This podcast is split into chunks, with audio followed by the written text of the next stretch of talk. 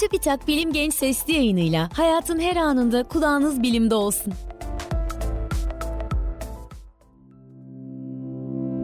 Fermuar. Kim ne zaman icat etti? Gün içinde acil bir toplantı için sizi aradılar. Her ne kadar daha önceden planlanmamışsa da mümkün olduğunca şık şekilde toplantıya katılmak istiyorsunuz. Hazırlanmak için çok fazla zamanınız da yok. Hemen çantanıza ihtiyaç duyduğunuz şeyleri koyuyor, kıyafetleriniz arasından şık olabileceğini düşündüğünüz birini seçiyor, çizmelerinizi giyiyor, fermuarlarını çekip son hazırlıklarını yapıyor ve toplantıya katılmak üzere evden çıkıyorsunuz. Her şeyi çabucak halledebildiniz.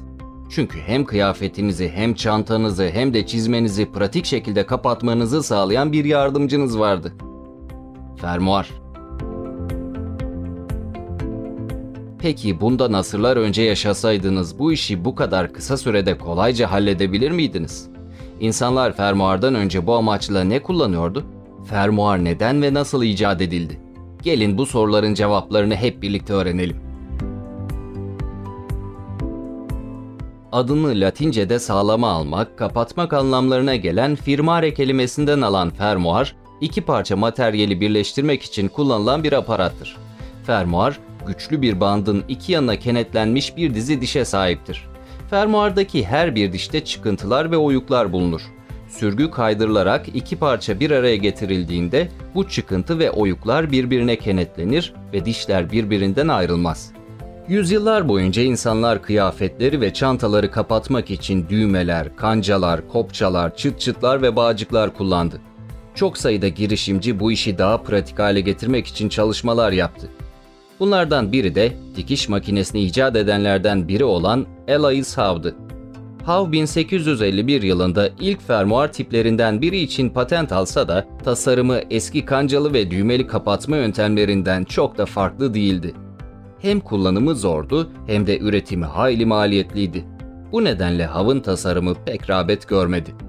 bin sekiz yüz doksanlı yılların başlarında A B D'li mühendis Whitcomb Judson'ın özellikle çizmelerde kullanılmak üzere patentini aldığı tasarımda ise bir sürgüyle birbirine kenetlenen karşılıklı kanca ve halka sıraları vardı. Lewis Walker adlı bir yatırımcı Judson'ın buluşuna destek olmak amacıyla Evrensel Tutturucu Şirketi adında bir şirket kurdu. Ancak Judson'ın tasarımı sık sık sıkışıyor ve sürekli sorun çıkarıyordu. Başarısız birkaç girişiminin ardından Judson pes etti.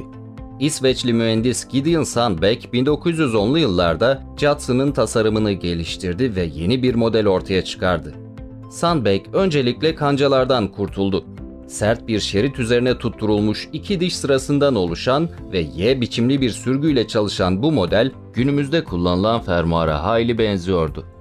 bin dokuz yüz on yedi yılında A B D ordusu uçuş dolumlarında bu fermuarları kullanmaya başlayınca icat bir anda popülerlik kazandı. bin dokuz yüz otuzların sonlarına doğru moda sektöründe kullanılmaya başlayan fermuarlar artık yok satıyordu. Örneğin bin dokuz yüz otuz dokuz yılında üç yüz milyon fermuar satıldı. Bu sayı bin dokuz yüz ellili yıllara gelindiğinde bir milyarı aşmıştı. Günümüzde ise fermuar hayatımızın vazgeçilmez bir parçası haline geldi. Artık elbise, çanta ya da ayakkabılar dışında su ve hava geçirmemesi gereken birçok özel giysi ve gereçte kullanılıyor. Dalış giysilerinde nikel ve gümüşten yapılmış, çok büyük basınç altında bile sağlam kalabilen fermuarlar bulunuyor. Hava geçirmez uzay giysilerinde de fermuarlardan faydalanılıyor. Fermuarın kullanıldığı bir diğer alanda müzik. İskoçların milli çalgısı gaydaların tulumlarının bir yandan hava ve su geçirmeyecek şekilde kapatılması, bir yandan da temizlik ve nem kontrolü için pratik bir şekilde açılması gerekiyor. Bunun için de fermuarlardan yararlanılıyor. Sağlık alanında ise yaraları kapamak için iki kenarında yapıştırıcı bantlar bulunan, silikonla kayganlaştırılmış özel fermuarlar kullanılıyor. Bilim Genç Sesli Yayınlarını SoundCloud, Spotify, Google ve Apple Podcast kanallarımızdan takip edebilirsiniz.